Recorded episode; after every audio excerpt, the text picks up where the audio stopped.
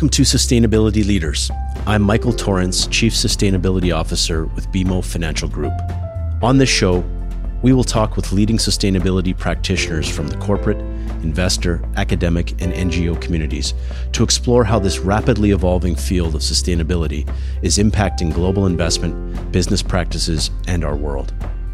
The views expressed here are those of the participants and not those of Bank of Montreal, its affiliates, or subsidiaries.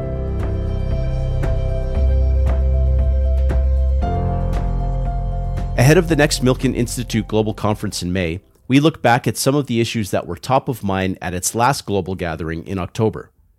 BMO Global Asset Management CEO Kristi Mitchem joined a 2021 Milken Institute Global Conference panel titled Asset Management Repositioning for the Future to discuss the future of remote work and diversity in the asset management industry. The panelists discussed what makes the environment so unprecedented from a market and ESG perspective. Please welcome the panel on Asset Management Repositioning for the Future, moderated by Bloomberg Markets anchor Caroline Hyde. Well, what a joy it is to be here in the flesh, surrounded by really thought leaders in the space, to be here at the Milken event, and to be sort of tackling what might not be deemed perhaps actually that much of a critical issue for people who want to make money out of uncertainty. But let's introduce our wonderful panel today, because to my right, we do indeed have Gary Krupska. He is president WorldQuant 2000, of course, of WorldQuant. 2007 was when WorldQuant, of course, was founded. So we're going to go deep into the data. Some 600 employees over there, and we're talking automation, we're talking AI. I'm um, pleased to say we've got next to my right Carter Lyons, of course, chief business officer of Two Sigma as well. We've got to my left we're Kristi Mitchem, CEO, BMO, Global Asset Management, more than $300 billion of assets under management there. Joanna Welsh is next to her, CRO, Chief Risk Officer of Citadel, and I might add, a champion powerlifter, if you didn't know already, and Neal Wilson, co CEO, co chief investment officer of EJF Capital. So, we're talking alternative asset management, we're talking about what to do with data, we're talking about the impact of AI, but crucially also the impact of talent right now within this moment. And I've got a little bit of a competitive, nature, as we all do in the audience and on set. And my co anchor, Romaine, is currently interviewing on stage at the exact same moment. So we're going to make this far more fruitful, exciting, eye opening, thought provoking conversation. And I know that all of us can rise to the occasion. So let's talk a little bit about well, this competitive space that we're in at the moment, and indeed whether or not we've seen anything like this at the moment. I spend my day in, day out talking about on the precipice of global supply crisis, energy crisis, inflation upticking, you know, the sheer quantity of cash coming into the market. We've never seen anything like it, or have we?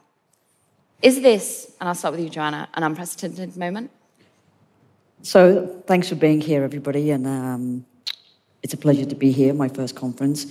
Look, in terms of unprecedented, if you take it literally, without precedent, no. I mean, we have a precedent here in the US, you know, in terms of borrowing or stimulus, there's certainly precedent.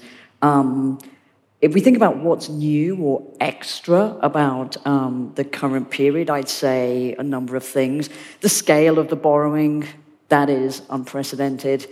Um, the timing, so highly likely that it's coincident with a cyclical upswing um, highly likely that it's coincident with the initiation of a new commodity supercycle. Um, and also the, the, the context, uh, yield starting from, from all-time lows.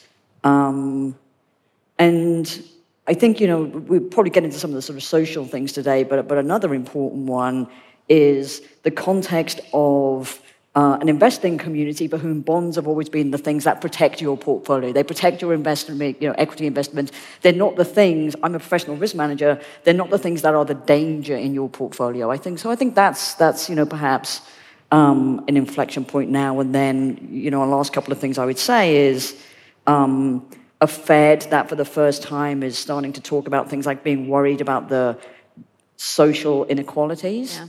Um, they also now they truly believe that that they've worked out the Phillips curve and it's flat.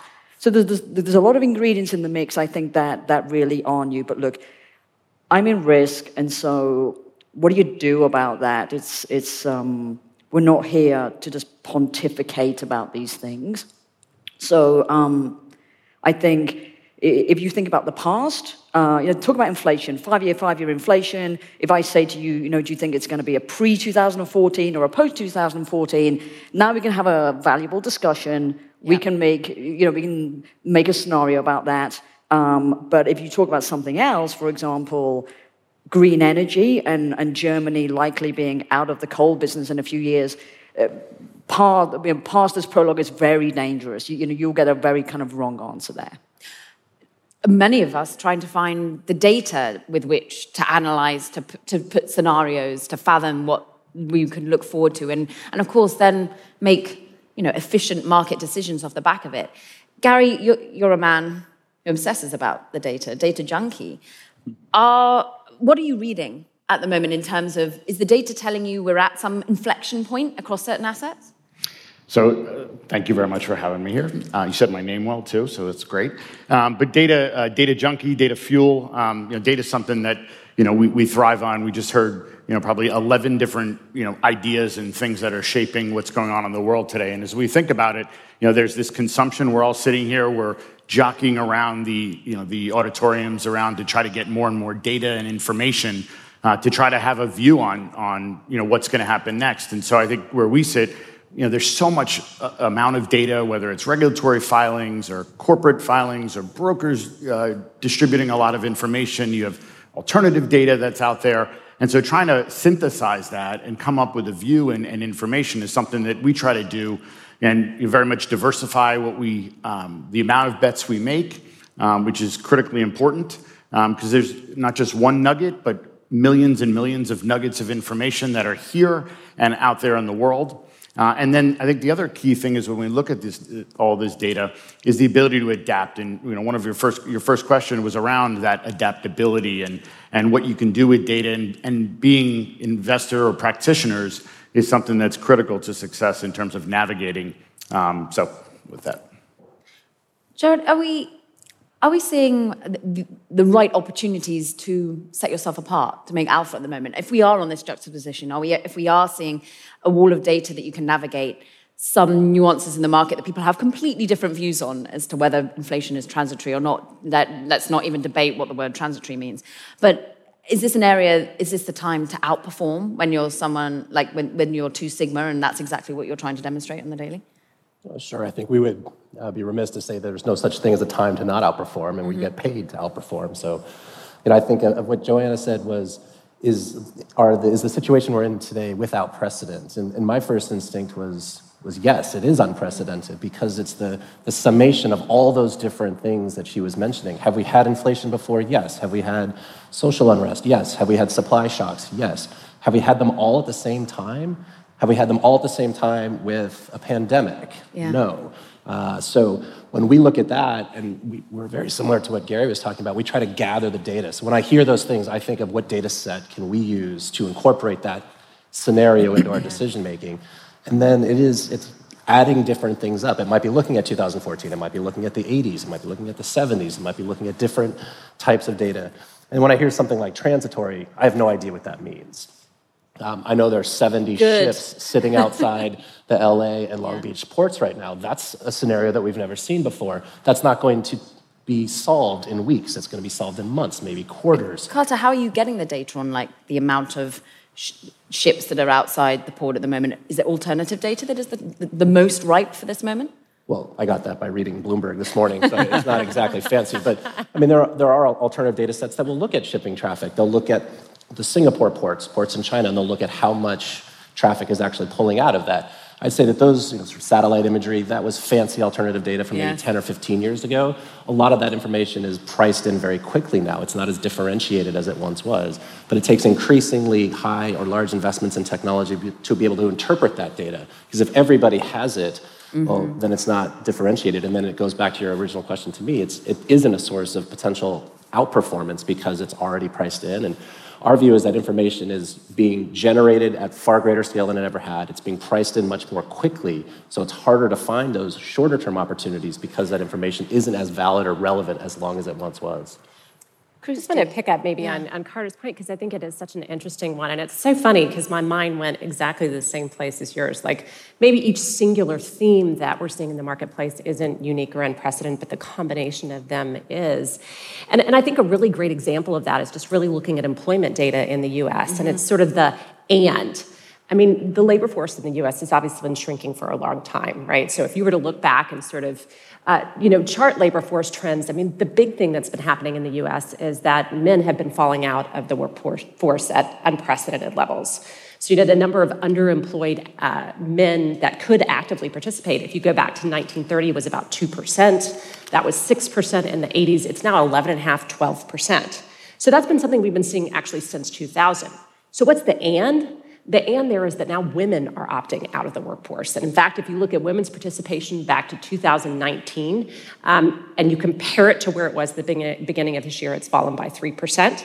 And women's participation rate overall is the lowest that it's been in 30 years. So when you talk about, I think, precedents and what's unprecedented and how we kind of peel the onion as to what's transitory and what's structural, I think it is this and. Yes, and. Mm. And Neal, you find the sweet spot around regulatory change within this. I mean, what's been so fascinating about this crisis has been the reaction function of the Fed becoming more nuanced. This isn't about just inflation anymore and interest rates. This is about the labor force. This is about inequality within the labor force. This is about trying to think about participation rates. And then now people worrying we're going to have a policy mistake because, well, they're looking more at getting people back into work rather than perhaps a running hot of inflation.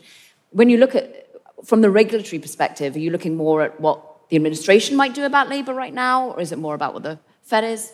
Yeah, yeah, we look at investing through the regulatory lens, as you mentioned, Caroline. But I, I, think we are in unprecedented times. I think we are at sort of an inflection point.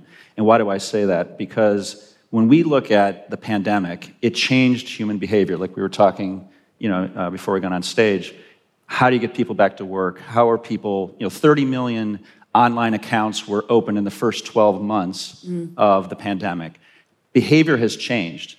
And so the government, you know, um, you know, I always, I'm not the original person to say this, but it's certainly we're lucky we had the financial crisis, then the pandemic, because the government did know what to do. The Fed knew what to do, the Treasury knew what to do. They should be commended for their, their reaction. But you put $6 trillion into the system and you changed human behavior. So what does that mean? So we focus a lot on the banking system, which is kind of a macro player. This time, the banks were the transmission mechanism by which the government put money in the hands of borrowers, you know, the public. They stayed home. COVID creates a fear, but it also created, you know, acceleration of trends like, like I said, like online brokerage accounts, banking. So what we see as a, as a fundamental change is if you're a bank, and let's say you've had it in your family, small bank for generations, you now know, you recognize that you're a horse and buggy, you know, kind of business in a world where the iron horse is taking over. So what does that mean? That means you're consolidating, and because you can't afford, you can't hire people that Two Sigma can hire or, or, World Quant. You can't get programmers to work for you. You don't have the budget to do it. You have to combine, and then you have to also figure out a way to find a way to uh, have solutions for enhancing your business. And that's going to be, you know, the, the, the, certain tech companies, fintech companies, and that's why you're seeing such an explosion in that space. And us, you know, for us as a business, that's why we've shifted so dramatically from the old horse and buggy banks, even though that's an important area of our business, you got to move into the fintech area because that's where the trends are, that's where the hockey puck's going. Talking of tech, there is a QR code. It took a global pandemic for QR codes to suddenly become relevant, it feels. QR code behind us. Look at it, open the uh, app that it takes you to, and ask some questions because it is all about audience participation in this realm as well. So please do make your voices heard and get questions asked to this wonderful panel. And I'm, I'm interested in sort of as we see this fintech revolution, you yourselves, I mean, your whole business has been about embracing technology, embracing the data, but also the talent within which to ensure that technology is used to the right kind of degree. And I'm interested as to whether you're seeing, Joanna, for example, when you're looking from a risk perspective, how much that sudden wall of data and the use of automation, AI, positive for your, your job, negative? So I, I don't know whether um, people here are aware of the risk center in Citadel, the, you know, the big wall we have. Um, if you know, go into the website, uh, Citadel's website, I think it will give you a nice little virtual tour. Um, but, you know, our multi-strategy fund, we have two businesses. I'm the CRO for both, but let's talk about the hedge fund. Um, you know, that's, that's five businesses. They're very different. Global fixed income, four equity businesses, a quant strategies business, credit, converts, commodities. And so, you know, how you bring all of those things into the tent, and, and that's always been something that's very important for me. I don't want to talk to an investor and say, this is the risk of our fund. Oh, but it excludes risk arb, and you can't really include that, and commodities doesn't fit so well. So, you know, how we sort of bring all of these things in has, has always been a very core part of, of, of, what we do and the understanding of it. So I think, you, you know, we combine a fundamental understanding of each of the businesses, but it's really important to pull them all together um, I would say one of the things, you know, talking about financial technology, um, since I started at Citadel, one of the things I've been very passionate about is actually moving away from vendors. Uh, mm-hmm. and, and really, I want risk software that is designed by us, for us, built by us. And, um, you know, I think there's, there's, but a big part of that is another decision we made during the pandemic, which is to be together in the office at all times. Um, I listened to the CEO of Coinbase yesterday, and she spoke um, with such a singular sense of purpose about their remote model. Um, Kristi, the same.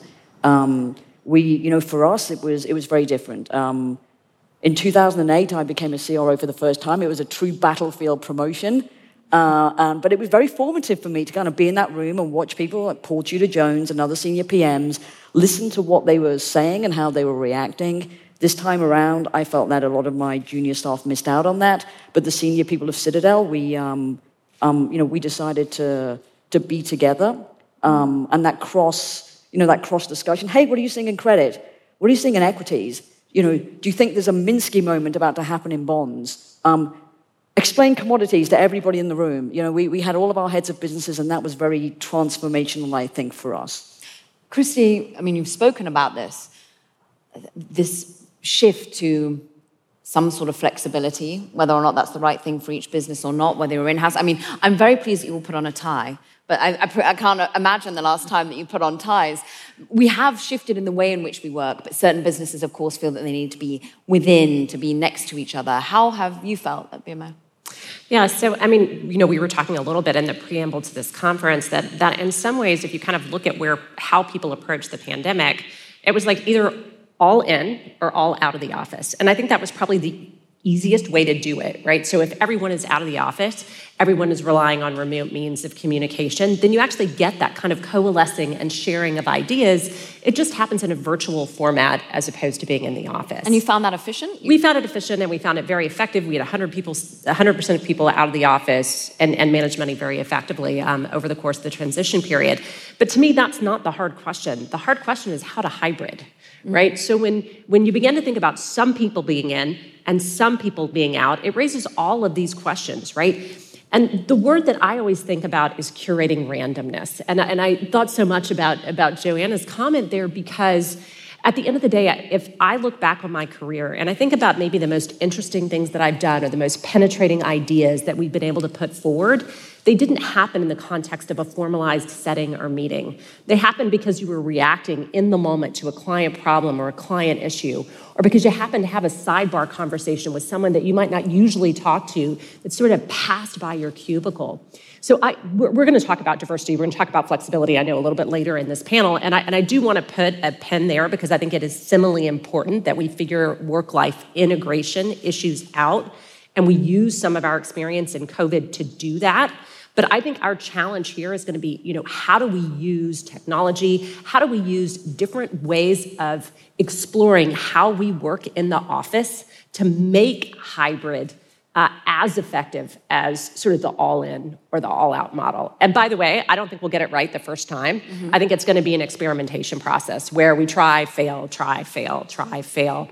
Um, so, yeah, really important topic. Carter, how have you found the era of the pandemic being a, a way that you've been able to think uniquely as a team within the stress tests of, of being at home or in? Have you found that things have changed now that perhaps you're coming into the office a little bit more? Or? Uh, I think we, we're probably closer to, to Kristi than, um, than to Citadel. So we, we sent everybody home and we kept them home for quite a long time. And, and I fully agree that we knew how to work together. We figured out quickly how to work apart, but the hybrid model is going to be the one that's going to be more difficult. I think in a, we, we obviously weren't lucky that the pandemic happened, but we're lucky it happened in 2020 instead of 2018 or 2016 because the technology allowed us to do things that we couldn't fathom. I used to say no to any video conference three or four years ago because it, it detracted from the experience. You know, it was choppy, you couldn't see anything, you look into a conference room full of people, you didn't know who was talking. Um, and I was actually at a conference not too dissimilar to this with the CTO of Zoom back in 2019. I was like, what's Zoom? I hadn't even heard of it at the time. and boom, look at that. now we know it too well. and when the world did, did melt down, I mean, not only could we have the technology tools to interact with people, we had enough bandwidth to be able to do it all at the same time. I had three kids on Zoom school, me in the other room trying to, to do things. And I think we found that our, our quantitatively measured productivity stats went through the roof. Huh. And some of that was a bit of anxiety. We had nothing to do, so there wasn't an opportunity cost. But we're still seeing them quite high. So it actually hasn't gone down from 2020 to 2021, but we do know something's missing. I think it's the, it's the walking to and from the meeting where you catch somebody. Frankly, it's the exposure for younger people to more senior people just to help them as mentors. And that's the type of thing that we're yearning to get back to the office for. But I've gone back a, a few times. This is definitely the first time I've worn a tie in a year and a half. It's very uh, nice. This is probably the second time I've worn socks, though. Uh, uh, but if, if, I go back into the office and you know you, you take a little bit of risk and we're all comfortable, we wouldn't be here if we weren't comfortable with that level of risk. But then if you're just going to get to your desk and log into a bunch of video calls anyway, then what's the point? Yeah. So there's it's a bit of chicken and egg, and we do know that as the senior people go in, magically the more junior people are going to start showing up. So we're trying to find that balance. Uh, but we're going to do an experiment for um, some time, and we're going to do what Two Sigma does. We're going to collect the data, see what works, mm. try to measure the connectivity of people within the company, try to measure things like relationships. Very difficult to do, yeah. very subjective, but we'll do our best and, and we'll try to pivot to see and try to do things that work the best going forward. Fascinating. Gary, I mean, of course, when you're focusing in on the data, was your, was your data collection stress tested in any way when people were working from home? Or indeed, have you been using you know, the ways in which you analyze the markets to analyze your own efficiency at work? Yeah, so, so I'd say we had a, a little bit of an advantage in that we have 23 offices around the world. And so we, we've been connected since the firm started, you know, back in 2007. So I think we, we understood, you know, concepts of Zoom and how do we connect to our people. I would say, you know, we do that in a number of different ways. You know, a ton of surveys where we're listening to our people and how they're doing, whether it's an investment type issue that we'll you know, ask, ask all of our employees about, or how their work-life balance is, or whether they want to be at work. And so that connectivity, I think, was, was pretty, you know, has been very uh, useful for all of our people to feel engaged. I think the other thing that we really tried to do was build more and more transparency into what's going on at the company. So we continue to, to drive culture uh, around the firm. I think that was extremely important. Um, and I think you know, pushing our, our managers around the globe of trying to innovate and just do different things, adapt. And so, you know, I, I think about, um, you know, uh, somebody, uh, one of our general managers in India, he has Friday Fryams. He'll actually go around and interview a different person every Friday in the team and just to share and, you know, what are your favorite movies? We just get to know the people that you would if you were working and going to a water cooler or out to lunch but doing that so that the whole team can, can appreciate, you know, what an interesting individual it is and get that, you know, kind of quality of, of the culture of the firm. And so, you know, what's your favorite movie? What's my favorite movie? it's got to be uh, Shawshank Redemption. Very good. but your favorite movie is what? Oh, at the moment it's probably Frozen too. But uh, uh, as a parent of young kids, a rare, you know, rare you got to embrace. The sequel was better than the original. Okay. It definitely was. I'm glad you see me on that, Neal. what, I, I mean, missed the a, trilogy, unfortunately. yeah, where's number three? Um, luckily, I can't sing along. Neal, your perspective of how you've thrived with cultural perspective. Well, uh, look, I think uh, the irony is that the people who need to come in the office the most are the young people because that, you know, it's going to Joanna's point, Kristi's point. But I, I really, um, th- when you're looking at the younger generation, and I have a fair share of millennials uh, children, they want to be more flexible. They want to be, you know, be able to be remote and not be chastised. They don't want to have to be at the 8:30 meeting. They want to work till 10 at night. They want that flexibility. So that's the irony that I see. And I, and I think from a culture standpoint, we were much we're much more on the Citadel you know spectrum in the sense that we've had people in most of the time, and we're in the state of Virginia a little bit more open. Um, but we did you know you did mandatory testing, and and I think uh, culturally, I think we did hold it together, but it, it's been a challenge. And I think the hiring going forward, that's the part, you know. I think um, that's a really good point. I mean, there's, there's the people you have in your walls now. Nobody on this stage would, would say that that's it's necessary but not sufficient for your business to continue to grow and compete. And so, you know, this period, uh, 2020 and, and early 2021, uh, you know, I'll be honest, it was, it was a hiring boon for us. And, yeah. and I'd love to kind of, you know, talk to the CEOs of Morgan Stanley and, and, Goldman Sachs and say, I can tell you what some of your people were doing. They were taking Zoom meetings for an interview with, with a lot of the people on this stage. But um, um, so from that perspective, it was great. But, uh, but, but, but you know, I, I, think one thing I noticed, um, I interview everyone who comes into my department, no matter how junior, senior, what they do. Um, you, you, know, the, these, if, if that's the sort of hiring blueprint going forward, sometimes it was a bit transactional, you know, because it, it, didn't cost people much to go to these interviews. Sometimes it, it kind of felt like being on a, you know, um, like a date where you didn't care whether it worked out or not. It was very, you had to be very, just, you know, you had to kind of have your own radar about whether somebody was very motivated to move. When you're trying to get people to move, you know, how do you overcome the um, personal connections they have to the place where they are to come to your place you know, where you're just a face on a screen, maybe. So I don't know if, if, if anyone, how your hiring went through all of this and whether you think that's the model going forward. Can I, can I say one thing? I'm sorry, Carter. It, it, so the other issue is that you learn that your, a, lot of, a lot of your workforce um, live alone. This was, you know, disastrous. And, and, it, and then you create these, you know, artificial hierarchies like well, it's easy to have the accounting team stay home so you can have more social distancing, but the portfolio team has to be collaborative and has to be in the same room. And I, and I think those are challenges. Those are things you have to break down because you don't want to be, you know, in the wrong department. You feel you're not connected to, you know, you'd be surprised. People who are in accounting or in, in other parts of the firm, administrative, they want to know the direction of the firm. They want to know what you're investing in. They actually want, they, they care. They have a stake in your business. And so these are challenges that I think we're going to all have to deal with uh, on the panel. Sorry to interrupt, Carter.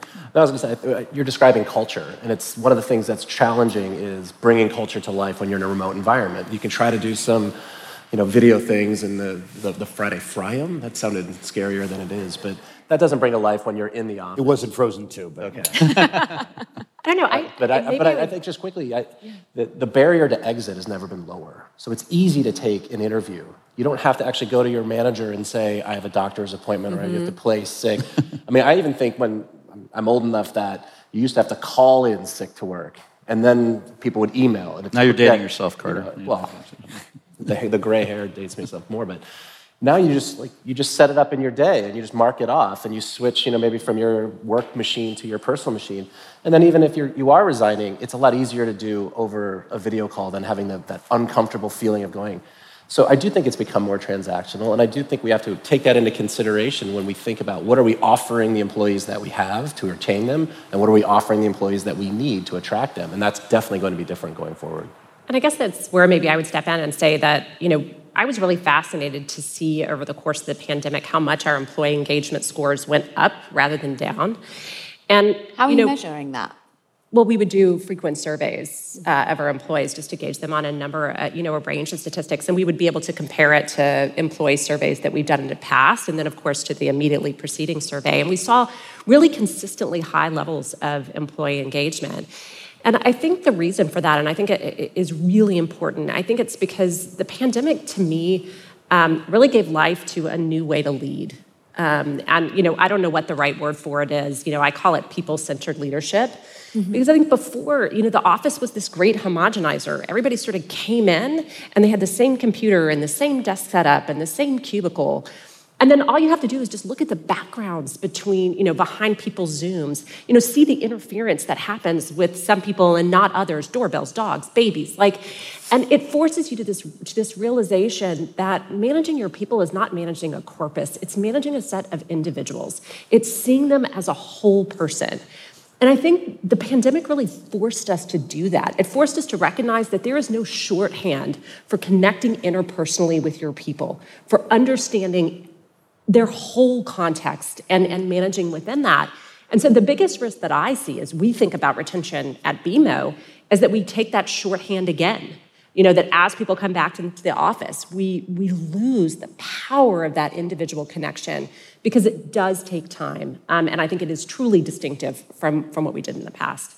Gary, you were mentioning, you know, with 23 locations, you're already pretty savvy when it came to having a culture across borders. There's an audience question saying, you know, from a large, maybe the Coinbases and some other companies that have gone fully remote, they might abide to this, that the hybrid model is a waste of resources, says this particular person. Are there not other ways companies can maintain their culture? So when you are thinking, was there a reason why you haven't decided to just go fully remote? What was it that you needed to have in the location? And what, what is it when people are, when you want to hire talent in in Texas or in a different location, perhaps New York and some of the other main hubs, how do you make sure that they are as involved as others who are in the office? Yes, I, th- I think there's a couple things. One, um, and I think people touched on a lot of great, great topics here. Um, one is, you know, enculturating people, um, transparency of how the firm's doing. You mentioned the accounting folks or the legal folks, and, and making sure they're part of that. Um, you know, I think uh, Igor, our CEO, has, has, said it many times, and, and, rightfully so, is that intelligence is distributed evenly around the world, but opportunity is not. And so being able to provide people those opportunities. Now, that being said, there's a balance. There's a very careful, careful balance of, you know, what people want. Do they want to come into the office? Do they want to be part of a team environment and, you know, and go to lunch with someone? And I think we've, we've really tried to listen uh, to our people and you know, through a lot of surveys, um, you know, we, we, we want to listen. We, we get frequent updates from our people about you know what they're thinking. Obviously, abiding by proper regulations, but you know, we want to give people the opportunity to come in and spend time with their fellow employees, um, which I think is you know is is the right way to manage this situation. Which is you know, there's there's talented people all over, providing them an opportunity to be successful, and if they do want to come in um, you know, be able to have the, uh, you know, the area to do that. So that's why, you know, we've, we've got 23 offices, um, you know, and, and uh, you know, try to create an environment where we're really listening to our people as opposed to forcing them and saying, you're coming in three days a week, no matter what. You know, we're, um, you know, we're really trying to provide that flexibility. I mean, all of this, of course, comes to the, the fight for talent, the retention of talent. And after what the best decade for hedge funds, well, the best year for hedge funds in a decade, I'm pretty sure it's fierce, as you're saying. You, you, know exactly what Goldman Sachs and Morgan Stanley bankers are doing. They're on the, on the Zoom to you to a large extent, Joanna. But what are, you, what are some of the extraordinary ways you're having to present to candidates to get them on board? Do you not have to do that? Or are you finding that you're having to offer more of the profits towards them when they come on as perhaps traders within you? Is, is it sort of becoming more awkward to get people on board? Uh, no, um, I, I, don't think so. I think it's always um, that, look, everybody on this stage will, will, will say the same and they'll really live it. But, but you know, we, we, want, we want the best people. Um, and the best people always have choices. And so you, you know, you're always used to dealing with people who are, um, um, you, know, either their current place is going to want to retain them or they'll have other options. Um, I think, you know, firstly and foremostly, we want to focus on generating fantastic risk-adjusted returns for our investors. And you know, you know, there's there's nothing succeeds like success. It's it's you know, it's it's a trite thing to say, but it's true. People love being on a winning team. Mm. Uh, so you really have to understand how you win. Um, and you know, in, in Citadel, it is a place of great learning agility. There's high expectations, um, but there's a great, you know, meritocracy to the debate around investing, operational risk, what's the best way to run um, our enterprise bits of the firm, how our engineers um, are integrated with it, and, and you know, and some of those moments they um, will actually arise out of out of a silence. I've sat in many rooms, Ken, other people, and we're just sitting there in silence for five minutes, And no one really feels particular need to fill that silence because we're thinking about something. And to us, that's a very natural way of, of, of how we work, um, to, you know, to, to be thoughtful and to be challenging. And that was just so um, awkward and alien for us when, when we were not together. And I think, you know, you know, when I interview people, the first thing they say is, You're such a presence in name a market.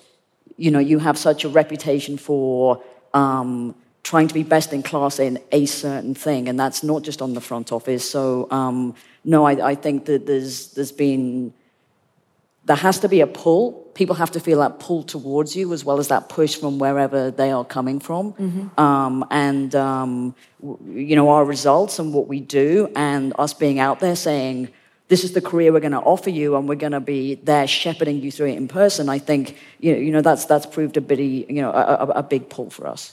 Carter to pull people in though to a large extent we're seeing you know entire trader teams joining certain hedge funds and they're being offered what 8 to 20% in terms of payouts. There there are suddenly all these sort of pass through fees to recoup some of the costs of getting on this winning team that you're going to hire is that, is that good for the investor?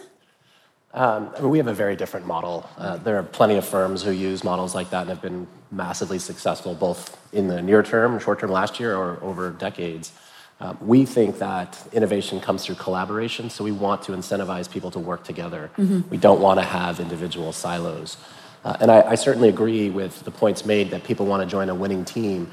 But I think back to what Neal said about millennials, uh, what we found is that's a prerequisite, and I completely agree that the best people have uh, competing offers, and you, you, do have to present more than just the best compensation.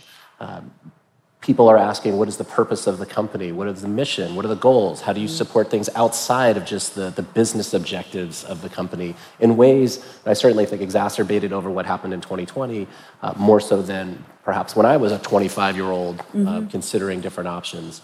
So uh, it's not just about hey we'll pay you more give you the best option. I think you know, it's a highly competitive market. You can't pay less um, you'll probably end up with um, a weaker team. But it's not, it's just one piece of the puzzle to us. Um, so it's who you're going to work with, how you're going to collaborate, what types of problems you're being asked to solve, and then some of the bigger picture stuff about what, what do my colleagues, what are they going to look like? How can I learn from them? And how can ultimately, how can the company reinvest in me as an individual to make me better? Kristi, what are my colleagues going to look like? You know, is there, is it reflective of me? Are there women? Are there people of color? Is their diversity? That's something that everyone's had to confront now and ask themselves some soul searching questions because this is a health crisis, an economic crisis, and then a social crisis. How is BMO thinking about that? You were saying you've got thoughts on diversity and, inc- and inclusion. I know you're really passionate about it. How have you been able to, you know, walk the walk, not just talk the talk? Yeah, so uh, you know, I would say first of all, you know, I think as you know, an asset management industry, we really need to ask ourselves some very tough questions about the representation of female and people and of people of color. Um, well, I haven't seen probably the most recent statistics. Several years ago, Morningstar did a study really that was globally, and they looked at the number of PMs that were women. They looked at the number of analysts that were women specifically, and about 11% of named PMs were women, about 13% of analysts if you look at the asset management, gen, you know, general asset management industry generally, not just at, at obviously people who are, you know, practicing um, investments, um, you find that only one in five, uh, you know, people in senior management um, is a woman, and it's the only area of financial services that has been retrogressive since 2017 in terms of its pipeline. So I, would say I think the thing that we've done at, at BMO, which I think is distinctive, is we've looked at the problem very holistically. Like we don't look at just what's happening inside our organization. We actually look to take a much more macro and global perspective. So it's not just how do we create people and, and get people to our, our, inside our organization, it's how do we support um, women and people of color as entrepreneurs? How do we ensure that they have access to the kind of capital that they need to actually grow and manage businesses? And it gets to that whole notion of authenticity, which I think Carter was really hitting on when he talked about purpose. You know, at the end of the day, I think people are looking for you to say what you stand for, but they're also looking for you to kind of pass that test up and down your ranks. And so I, I think diversity is a critical element of that. The other thing that I would say is I, I, keep waiting for the tsunami here, and maybe I've just been in asset management too long and seen too little change. Um, But you know, I think we have to be considering what our social license to operate looks like into the future. I think we have to be considering who comes into our business and actually actively disrupts it. Because if you look at it statistically, we're just all wrong on diversity, and we're not making enough change quickly enough. I think to really secure the future of our industry. I think I think it's that that important. Well said. I think Neal, what's interesting is this has become a moment where we're not your employee, your stakeholders, it's not just employees who want to know what you look like, what you stand for, what you invest in. It's the investors as well want to understand who they're investing in and also what they're investing in. And this sort of dovetails into this the environmental as well as the social, as well as the governance. And there is a fear out there at the moment that I use that sort of almost dirty phrase, greenwashing. How, how are you using data at the moment to be understanding that ESG is within your portfolio, and then it's true to actually what the data show. If, if I could just go back to what Kristi said about uh, you know diversity, and then I'll and then I'll answer your question if that's okay. Just um, so you as a firm, like you have to, in order to have change, because like for example, I think the statistic is half the law students are now women right? That's, that's a change from when I went to law school way back when. So change can happen and you have to believe it, but you have to also consciously take steps. So, you know, we have a health room, we have a doctor on staff so that that person can help navigate you to a specialist. We have a vacation policy, I believe, somewhere, but I have no idea what it is. We don't care. Like, so if you're, if you're um, a mother and you want to, you need, you just need a day, no, you don't have to explain it to anybody. You just, that's the way it is. You can work virtually and you can call in. So you have to, and we, we put women on all the boards. Uh, at least one woman is on every board of all of our products. So you have to lean in, you have to take steps. We can do better. Um, and we, we do track how many women we have, how many people we have of color, and we report it. We, are fortunate we have, going now to the ESG question, um, you know, we have European clients. They demand it. And, and so you, you, need the, you need the investor base to demand it, you need um, your workers to demand it, and, and I think that's how change happens. So, what we do um, in terms of ESG, uh, I, I, think so we do two, two different things. One is we're invested in opportunity zones in the real estate side. And we, from our first fund to our second fund, we have put in, uh, we brought in consultants and we actually track the data very, you know, very specifically and I think that's, and the government has to help there. The Biden administration has talked about requiring certain reporting metrics. Totally applaud that. That's how you get change. Um, the other thing we do is we, you know, we, we advocate, you know, we're in Washington, D.C. Uh, we, we advocated, and we actually, and, and, and a lot of uh, credit goes to my partner, Manny Friedman, who's more expressive than I am uh, on, on, many things, including this topic. But he, you know, we work we really hard with members of Congress um, including Maxine Waters, who deserves a lot of credit, um, to push in a, uh, a program in Treasury for minority depository institutions and community development financial institutions, CDFIs. And that is a, that's how you get change. You know, you have a crisis, you know, I don't know if it's Winston Churchill or Rahm Emanuel, it doesn't matter. You have to, you, you, it's hard in our system to, you need consensus. That's why it's, you know, that's how our government is set up. You need massive consensus or a crisis that that foments consensus. And that's what happened. So that's how you can finally get this kind of legislation in and create programs that can move things forward. But I think it's a combination of you know, your employees, the government, um, and investors. And investors, I think, particularly in Europe, I think have done a very good job pushing us to make change and pushing people like us to make change. Sorry for the long-winded answer. No, it's not long-winded at all. Gary, I think this is something that you've thought deeply about is, you know, who you're investing in, how you're investing it's at the very first question that people are asking right now. Yeah, I think yeah, in terms of you know ESG and even even broadly, I think the um, you know ESG has been has been a you know readily topic for the last bunch of years.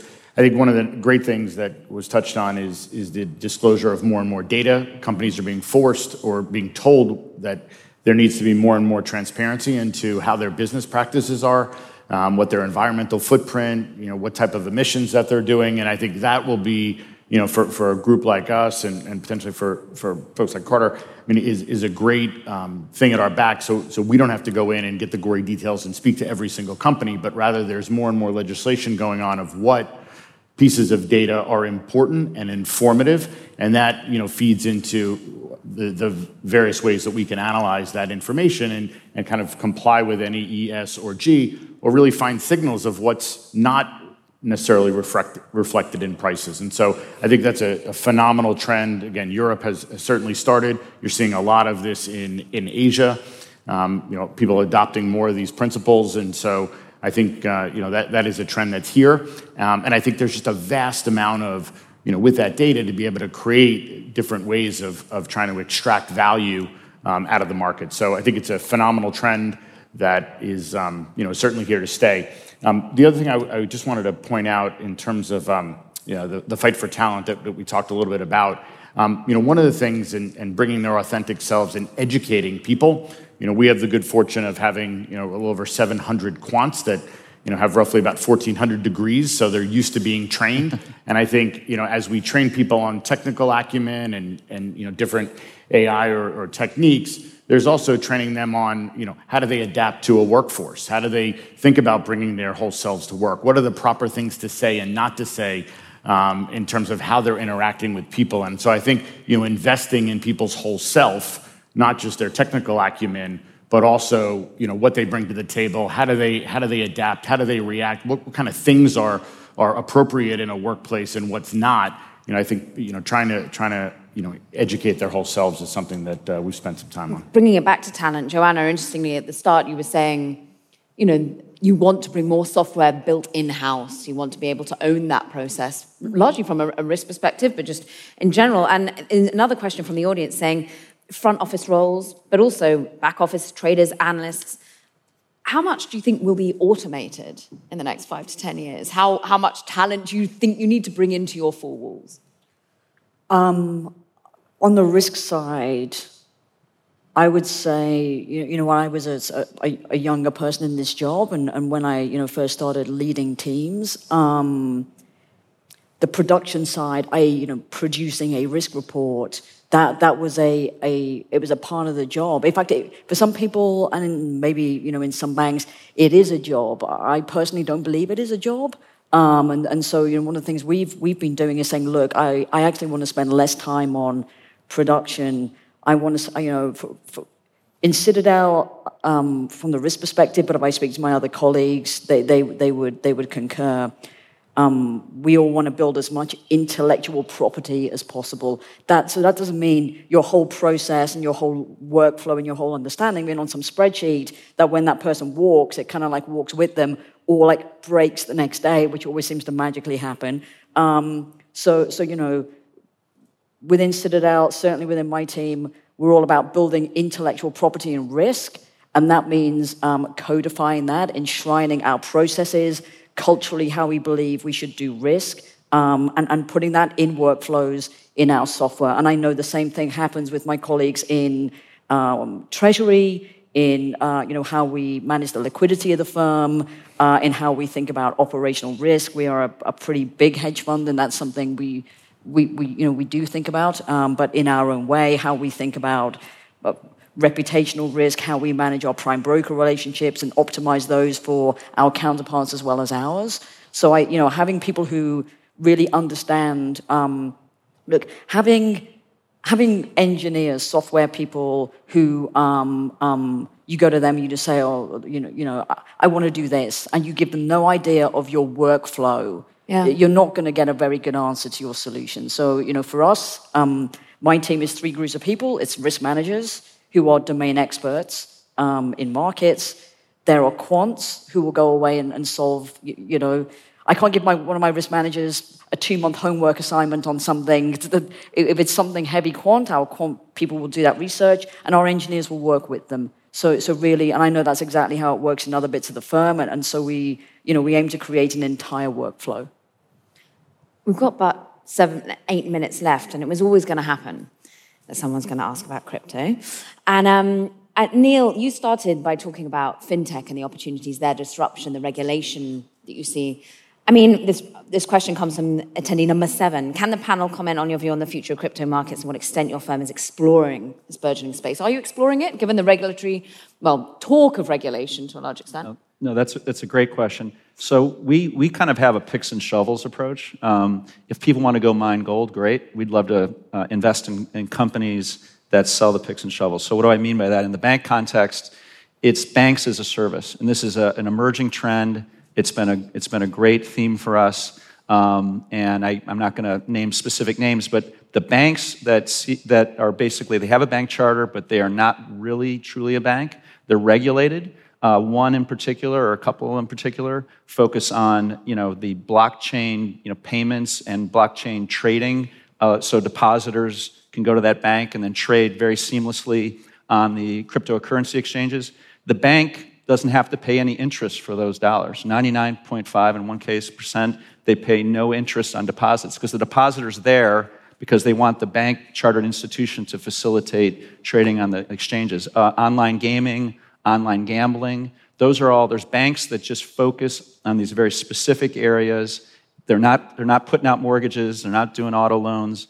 They're focusing on specific emerging technologies, and crypto is, is a big one. So that's, you know, there, there's some issues in asset management about custodying crypto, and that creates some issues, and I'm sure everyone has a view on the panel, but we find it's more important to just focus on picks and shovels and, and the convergence between the regulated world and the emerging you know, uh, merging areas and, and behaviors by, by, frankly, younger people and, and, and millennials in wanting to trade crypto, right? So just focus on how do you sell picks and shovels.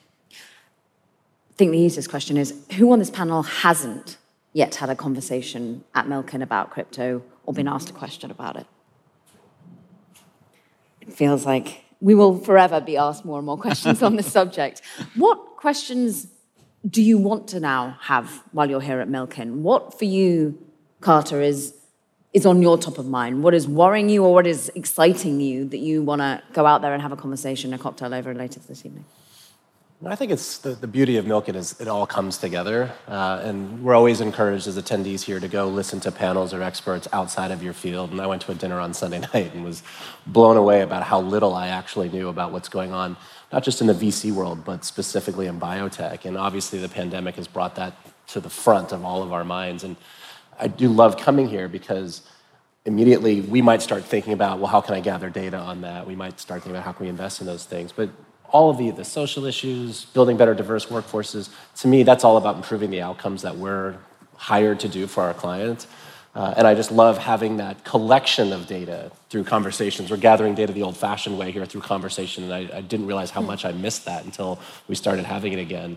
So when I think about cocktail hour tonight, I love coming here because it'll be an expert in policy, an expert in healthcare, you know, someone that we compete more directly against in the investment world, all with different perspectives. And, and our view is that's how you're successful. It's creating a, a 360 degree view of all these different pieces of data that will inform the future prices of securities and how can we gather all that, put it into our process, and hopefully make good, solid predictions of the future.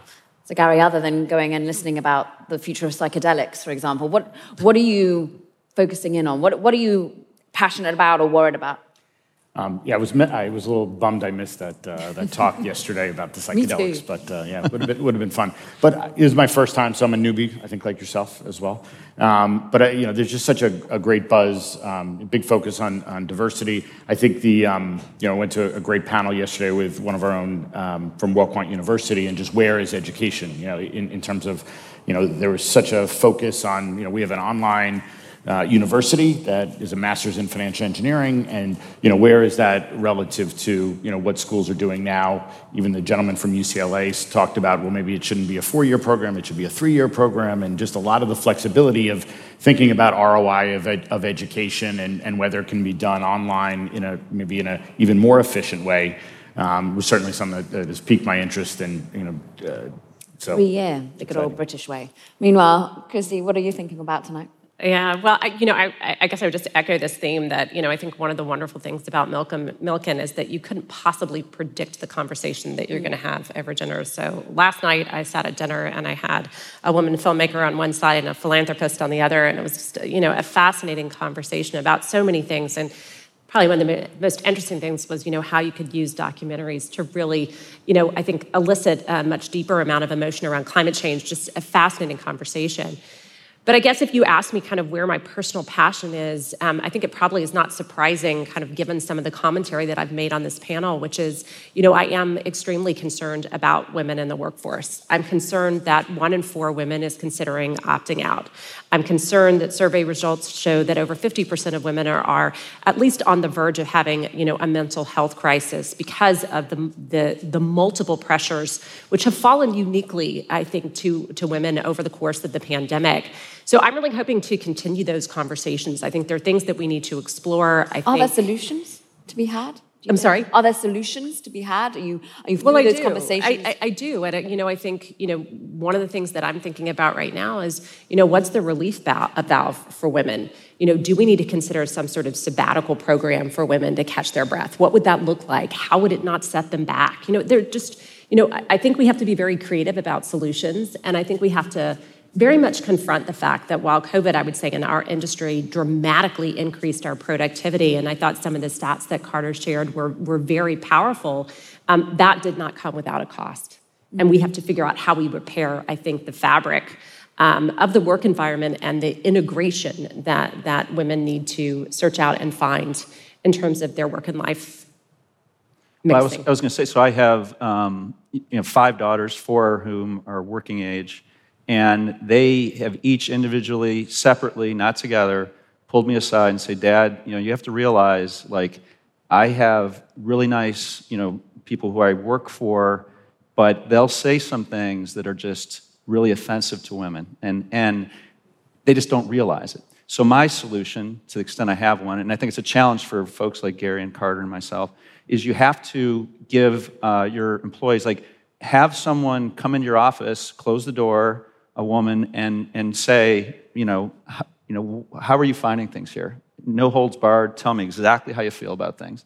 And I think because you have to educate, right? That's how you have change. And so hearing that from my daughters is, is an, you know, it's an epiphany five, you know, four times over. But, but I, I think that doing that in the office is really, really important. And you have to, you also have to strive to put people in leadership roles that, uh, that, are, that are women. And because they have a, you know, there, there's going to be a different conversation as a result. You need women like Christine, you need women like Joanna, who has a leadership role as a female at Citadel, of course. And what are you going to seek out in terms of conversation tonight? What, what's bearing into your mind that you're worried about or, or seizing an opportunity on?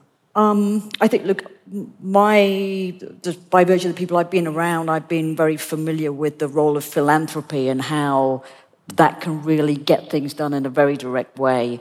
Um, I'll finish where I started, you know, very quickly. Uh, you know, I, I talked about the scale of this deficit. Um, and, you know, with, with, with the Biden government, like the huge role of the government in, in, in this country, um, not least as, you know, they buy all the bonds. They're thinking about some huge spending program. Um, I think you know interacting with with some of the, sort of the government officials. I spoke to Chair Waters yesterday as well. You know, a couple of things like. I really would love them to be to you know continue to educate themselves about about some of the you know you know the businesses and our securities business being one, um, but but you know just generally this this sort of retail investing phenomenon. I think um, I hope that um, they spend this money wisely. I think they have like one shot to either leave an amazing legacy for future generations of, of this country and other central banks around the world in the same position, or, or to leave like a huge burden that, that people will never be able to get out from under, whether that's, you know, um, anybody paying taxes, whether it's uh, you know any young person, uh, man or woman. And so I think you know this um, having seen having seen the philanthropic side of it. Having some exposure to the uh, the government and policy side of it, and, and seeing how you know both of them can get to solutions, but but I think the U.S. is on a precipice of needing to to really get this one right, and I hope they do. So, if you find any of these fine panelists tonight and you have some real thoughtful policy making focus, whether it's policy, whether it's diversity, whether it's the coming together, a confluence of all, please seek them out. But for now, I think it's been such a joy to be almost a privilege, really, to be in the room, to have this, what felt like a very private conversation, but distributed to the masses. With Neal, Joanna, Kristi, thank you so much. Carter and Gary, what a joy. Please do give it up for our panelists.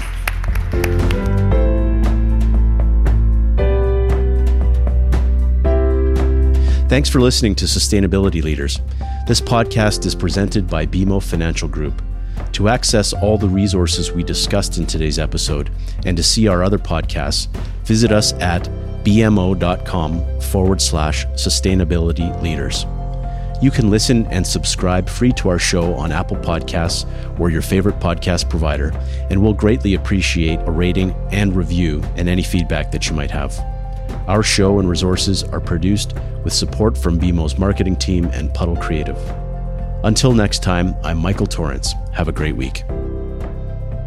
The views expressed here are those of the participants and not those of Bank of Montreal, its affiliates, or subsidiaries. This is not intended to serve as a complete analysis of every material fact regarding any company, industry, strategy, or security. This presentation may contain forward looking statements. Investors are cautioned not to place undue reliance on such statements as actual results could vary. This presentation is for general information purposes only and does not constitute investment, legal, or tax advice, and is not intended as an endorsement of any specific investment product or service individual investors should consult with an investment, tax, and or legal professional about their personal situation. Past performance is not indicative of future results.